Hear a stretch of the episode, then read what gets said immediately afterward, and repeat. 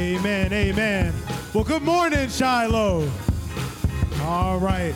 John 3:16 says, "For God so loved the world that he gave his only begotten son, that whosoever believeth in him shall not perish, but have life everlasting." And you know what? The blood that he shed way back on Calvary still works today. The blood still works. Here we go. One, two, go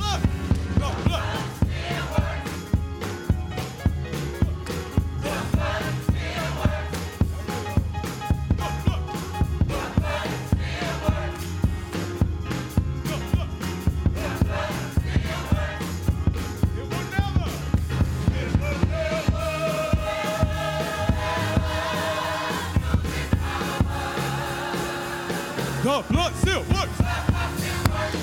Oh yeah, let's sing it again. The blood.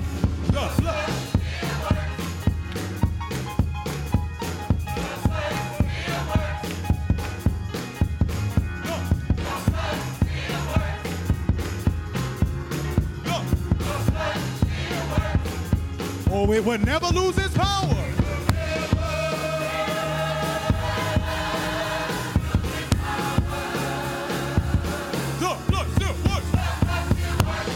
Let's sing it one more time, y'all. The blood still works.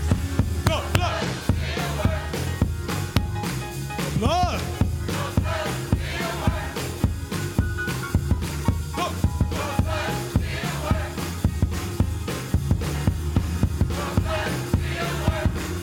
Oh, it will never.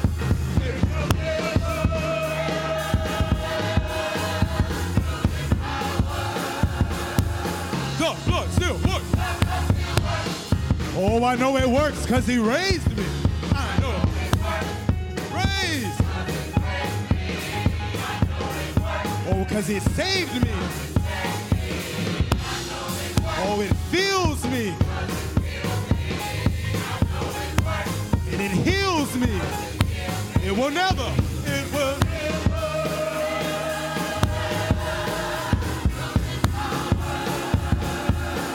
Blood the blood still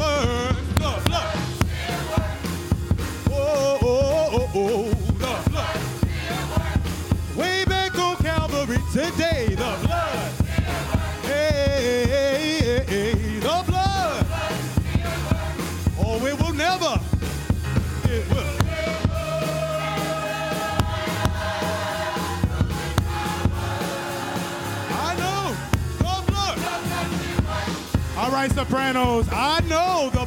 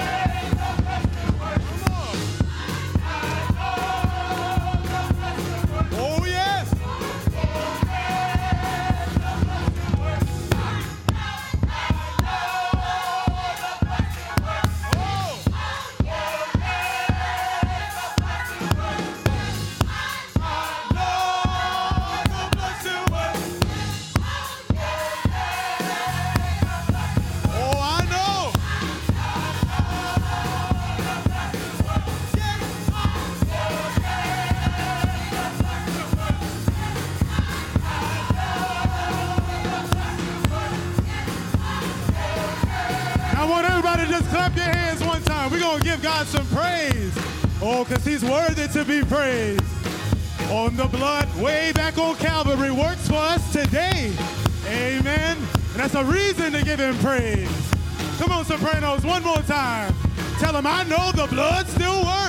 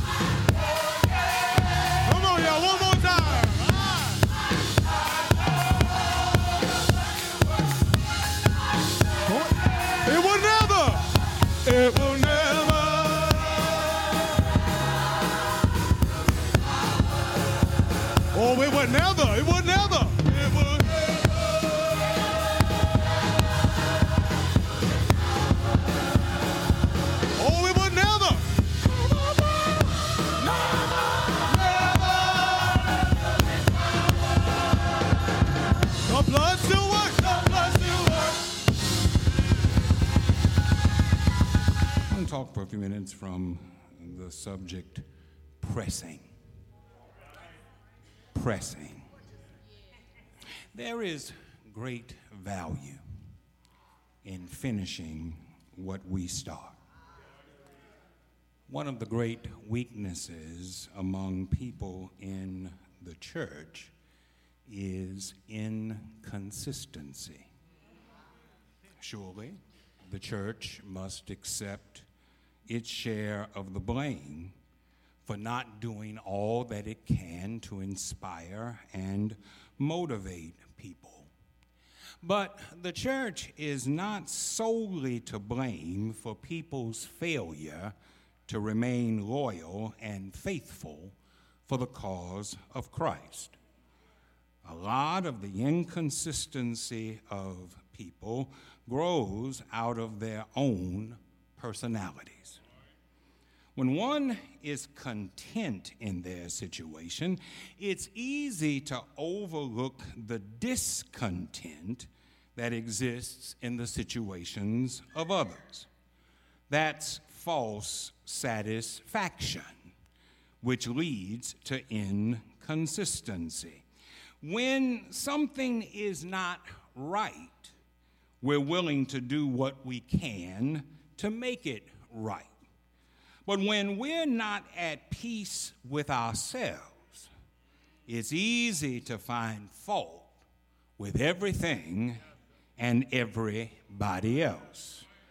That's false equivalency, which leads to inconsistency.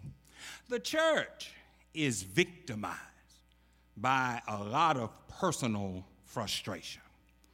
There are a lot of people who are disappointed and confused in their own lives who vent their frustration in the church. But if you're in a right relationship with Jesus, it will show in how you relate in the church. If people are accepting Christ, if people are being inspired by the worship experience, if people are attending in good numbers, if people are giving, if the church is helping people who need help, if the church is providing services that need to be provided, and yet you're always finding fault, always criticizing, always angry, that's not a reflection on the church.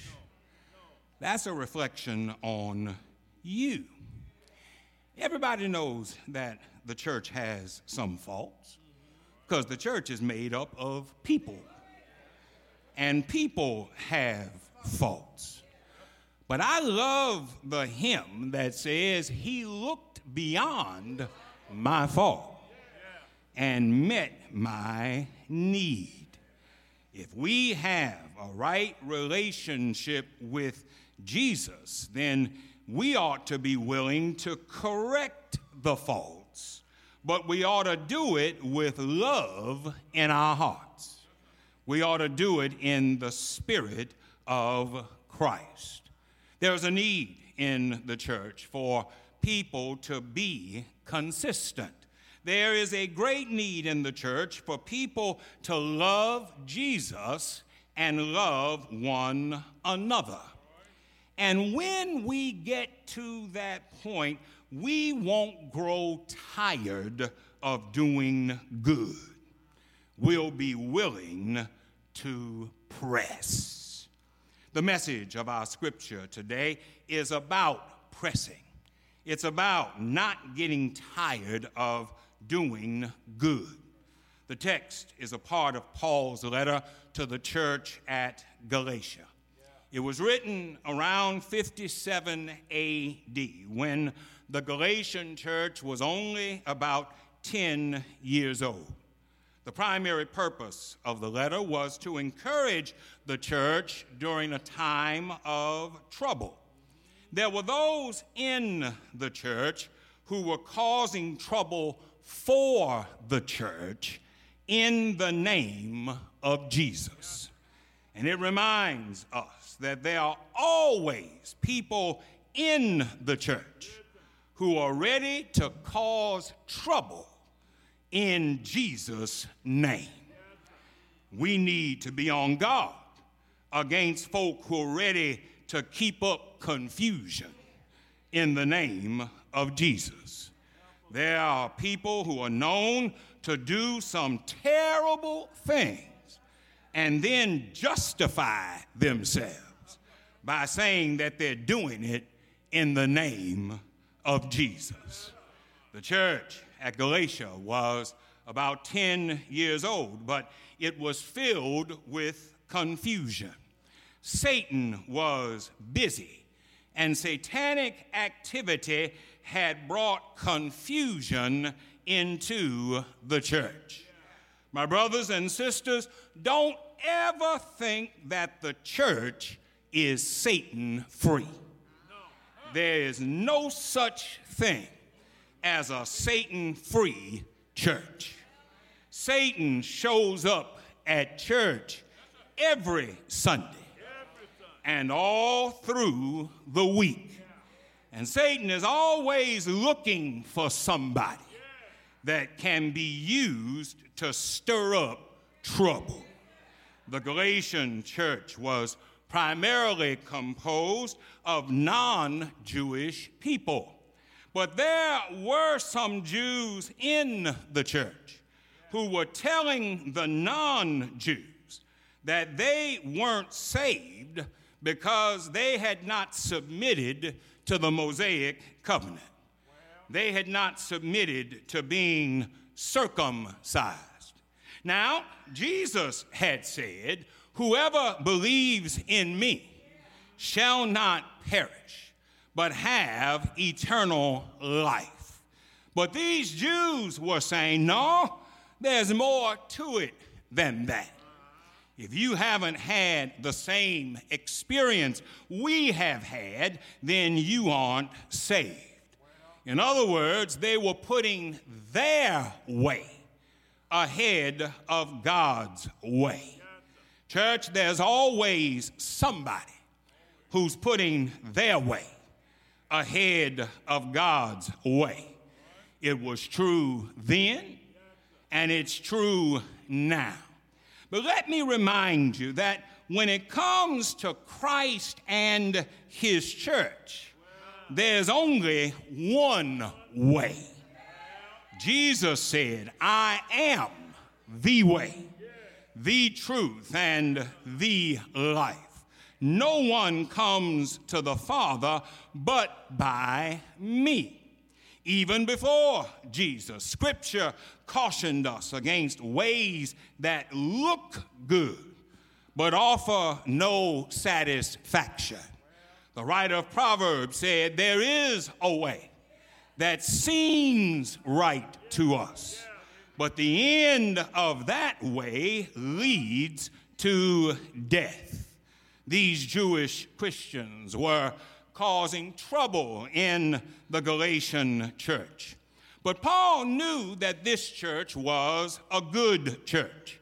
He knew that the vast majority of the people in the church were trying to do what was right. And Paul knew how discouraging it was when you're trying to do good and there's somebody there who's trying to cause trouble. And so Paul writes a word of encouragement to this church. He tells them in so many words don't let Satan take control of the church. You may not be able to keep Satan out of the church, but you can work to keep Satan from having control in the church. You've done well. You've made a lot of progress. But don't get tired of doing well. At the right time, you will harvest a good crop if you don't give up or quit. Church, there's a message here for us. There's a message here for Shiloh. We've come a long way. The Lord has blessed us to do a lot of great things. But there are those in our midst who have nothing to offer but criticism. There are those who would have you believe that everything is wrong and nothing is right. But I stopped by on my way to heaven to encourage you to not grow tired of well doing. At the right time, you will harvest a good crop if you don't give up or quit. What points can we draw from this text that may be helpful to us? First, this word encourages us to press on as African American Christians. We have to note that the situation in Galatia had racial and cultural overtones. The ones causing the problems in the church were the Jews. By virtue of their race and culture, they thought they had a monopoly on righteousness. They thought they had a monopoly on knowledge. They had come from a different background. They had a different experience. And because this was so, they thought they were better than the non Jews. They essentially said to the non Jews, unless you come our way, you may be in the church, but you can't be saved. Shiloh, there's nothing new under the sun. In the year of our Lord 2019, there are still folk who are trying to demean and diminish us by virtue of our race. Some of them try to use heaven as a prop to diminish race. I tire of hearing these white pastors of mixed congregations say that this is the way that it's going to be in heaven. It's an ignorant statement that shows they don't know anything about heaven. Jesus said, Flesh and blood cannot enter into the kingdom of heaven. It's a patronizing statement designed to intimate that there's nothing wrong with black people rejecting black leadership because race is just a matter of color. And that's a lie from the pit of hell. Let me be clear. While there may not be race and culture in heaven, we still have to deal with race and culture here on earth. And the role of the African American church is as pivotal today as it has ever been. And shame on those African Americans who have forgotten that.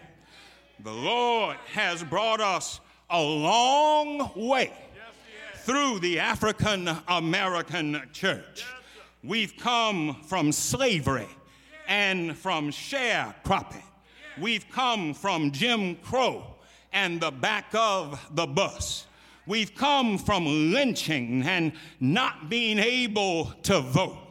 Right now, we're dealing with mass incarceration and racial profiling and gerrymandering and redlining and gentrification and disparities in government contracts and disparities in access to health care and disparities in educational opportunity and disparities in housing and disparities in immediate access to grocery stores.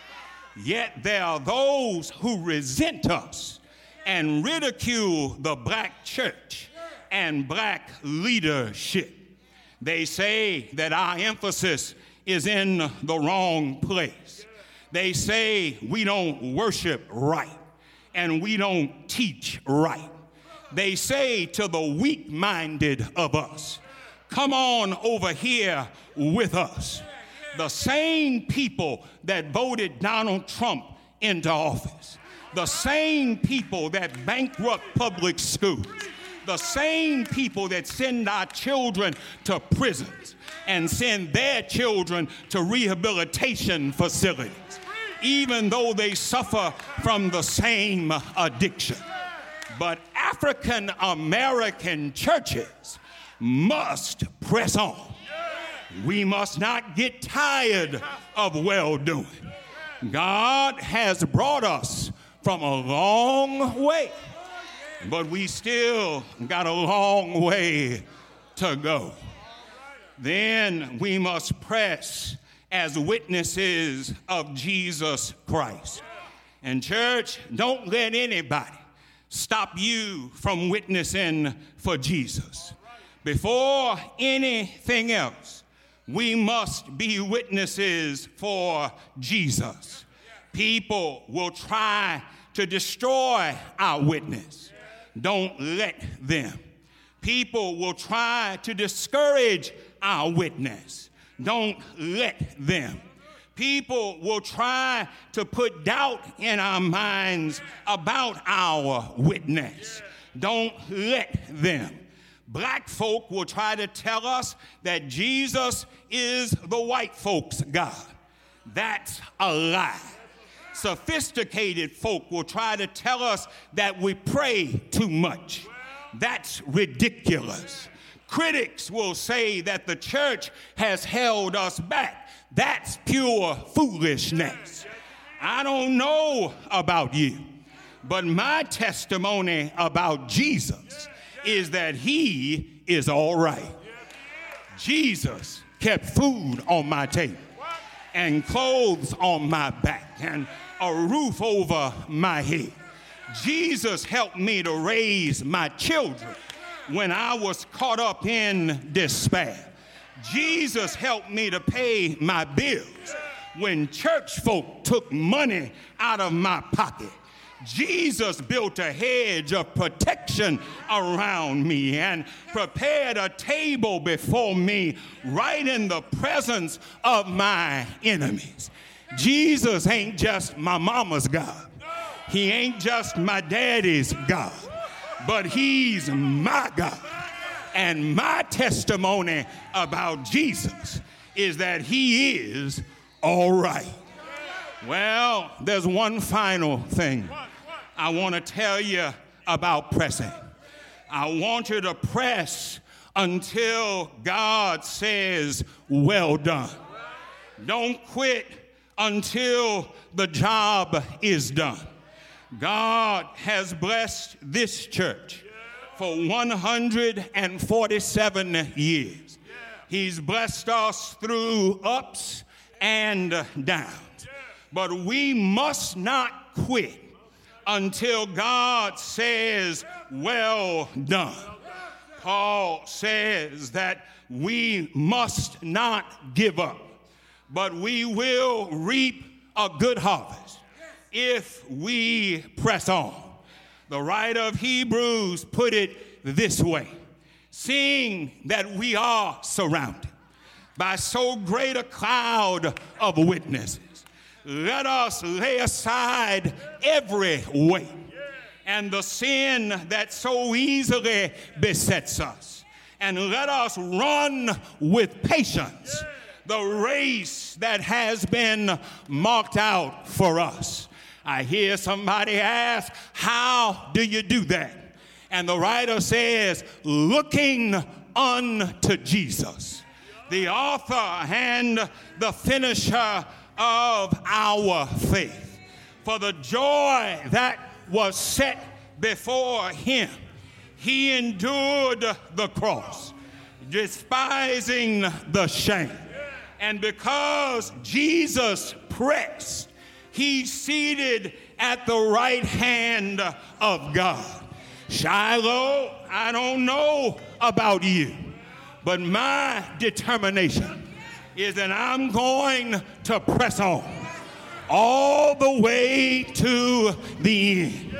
Sometimes rising, sometimes falling, sometimes laughing, sometimes crying, sometimes with folk all around me, sometimes I'll be all by myself.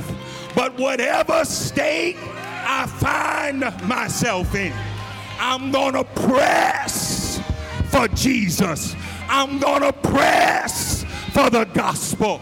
I'm gonna press for righteousness. I'm gonna press for holiness. I'm pressing on the upward way. New heights I'm gaining every day. Still praying as I onward bound. Lord, plant my feet on higher, higher, higher, higher ground. Lift me up. Let me stand by faith on heaven's tableland, a higher plane than I have found. Lord, Lord, Lord, Lord, Lord, Lord, Lord, Lord. Lord.